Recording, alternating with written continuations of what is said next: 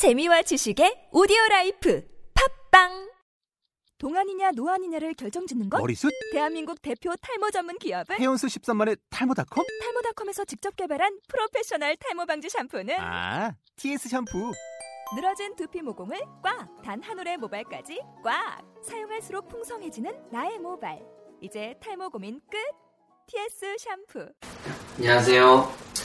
본디오 서봉환위원회 박준규입니다. 여러분, 21세기 국민병, 또 침묵의 살인자라고 하는 병에 대해서 들어보신 적 있습니까? 예, 바로 당뇨병이죠. 이 당뇨병은요, 우리 전체 국민의 10% 정도가 앓고 있다고 합니다. 그만큼 국가적으로도 아주 중요한 질병 중에 하나인데요. 이 당뇨병 하면 중요한 키워드가 두 가지 있습니다. 혈당이라는 말과 인슐린이라는 말이 그것인데요. 이 두 가지에 대해서 먼저 짚고 넘어가겠습니다. 혈당은요, 한마디로 얘기하면 에너지입니다. 에너지. 이 에너지는 이 탄수화물로부터 포도당이 만들어지는 과정에서 만들어지게 되는데요. 이 에너지가 혈당이 각 근육세포로 전달이 될 때 아주 중요한 역할을 하는 호르몬이 하나 있습니다. 그것이 바로 인슐린입니다. 이 인슐린은요, 혈당을 근육세포에 전달을 하는데, 이 근육세포가 혈당이 오면 그냥 받는 게 아니에요. 꼭 인슐린이라고 하는 것이 신호를 보내야만 혈당을 받아들일 수가 있게 됩니다. 그래서 이 당뇨병에 있어서 인슐린이 아주 중요한 매개체 역할을 하게 되는 거죠. 그런데요, 이 혈당을 우리 인체에서 일정하게 유지하는 것이 필요합니다. 왜냐하면 너무 혈당이 높아도 안 되고 너무 또 낮아도 문제가 생기기 때문인데요. 이 혈당을 유지하는 과정을 보면은요, 경제 과정하고 비슷합니다. 우리가 학교 다닐 때 배웠죠. 생산, 유통, 소비, 이렇게 세 가지 과정이 있는데요. 이 세 가지 과정을 보게 되면 우리가 혈당이 왜 높아지고 낮아지는지를 알 수가 있습니다. 한번 살펴볼까요? 이 혈당이 높아지는 경우에 생산에 문제가 있는 경우는 어떤 경우냐면, 우리가 과식을 하거나 아니면 열량이 너무 높은 음식을 자주 먹거나 하게 되면 자연스럽게 혈당이 높아지겠죠. 또 소비 과정도 마찬가지입니다. 우리가 소비가 너무 안 되면 중간에 혈당이 정체 현상이 생기겠죠. 그래도 높아지게 될 거고, 또 하나 유통도 문제가 있죠. 유통이 잘 안 되면 중간에 혈당이 정체가 돼서 높아지게 되겠죠. 그래서 이 생산과 유통과 소비가 아주 중요한데, 이 세 가지 과정을 일정하게 유지하기 위해서 우리 인체에 있는 자율신경과 각종 호르몬들이 관여를 하게 됩니다.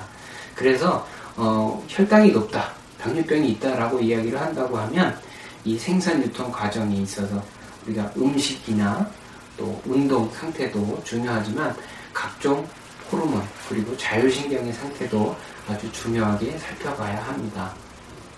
자, 그러면 어떻게 치료를 할까요? 이 치료 과정도 보면은요, 결국에는 이 생산, 유통, 소비 과정을 가지고 설명을 할 수가 있습니다. 서양의학에서 쓰는 약을 한번 볼까요? 서양의학에서 당뇨병을 치료하는 약을 크게 네 가지로 분류하거든요. 어떻게 분류를 하냐면, 인슐린 분비를 촉진시키는 약, 두 번째는 탄수화물 대사를 억제하는 약, 그리고 세 번째는 간에서 당을 만드는 걸 억제하는 약이 있고요. 마지막으로 인슐린 저항성을 줄이는 약을 쓰게 됩니다. 그런데 이것도 생산, 유통, 소비 과정에 비교할 수 있습니다. 생산은 뭐냐? 탄수화물 대사를 억제하는 겁니다. 그러니까 탄수화물로부터 우리가 아까 포도당을 만든다고 그랬잖아요. 그 과정을 억제하면 혈당이 높아지지 않겠죠.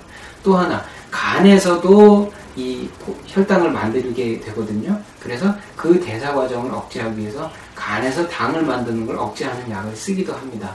이 두 가지는 생산과 관련이 있는 치료법이라고 할 수 있죠. 그 다음에 유통과 관련이 있는 치료법은 뭐냐면, 인슐린 분비를 촉진시키는 겁니다. 그래서 인슐린으로 하여금 인슐린을 좀 많이 만들어서 각 근육세포에 전달을 좀 잘하게 만들어주는 거죠. 그 다음에 마지막으로 인슐린 저항성을 줄이는 약이 있는데요. 인슐린 저항성이라는 말은 뭐냐면, 인슐린에 대해서 각 근육세포들이 민감성이 떨어진다는 겁니다.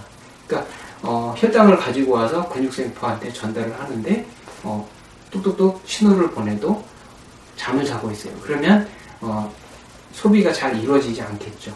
그래서 소비가 잘 이루어질 수 있게끔 인슐린에 대해서 민감성을 높이기 위해서 인슐린 저항성을 줄이는 약을 쓰게 됩니다. 이렇게 되면 쉽게 이해가 되겠죠. 그렇다면 한의학에서는 어떻게 치료를 하는가? 역시 마찬가지입니다. 생산과 유통과 소비 과정을 원활하게 하면 되겠죠. 그것을 경락에 비유를 하자 그러면 생산을 담당하는 경락이 있고요. 유통, 소비를 담당하는 경락이 있습니다. 그래서 어느 부분에 문제가 있는지를 파악을 해서 치료를 하게 되면 좋은 효과를 볼 수가 있는데요. 제가 개인적으로 침을 놓아서 이 혈당을 떨어뜨리는 방법을 많이 쓰는데요. 아주 효과적입니다.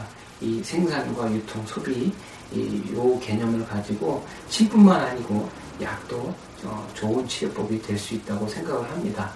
오늘은 당뇨병은 무엇인지, 또 당뇨를 치료하기 위해서 중요한 개념들에 대해서 혈당과 인슐린의 개념에 대해서 알아봤고요. 어떻게 치료하는지 큰 개념을 생산과 유통, 소비에 비유를 해서 설명을 드렸습니다. 마치겠습니다.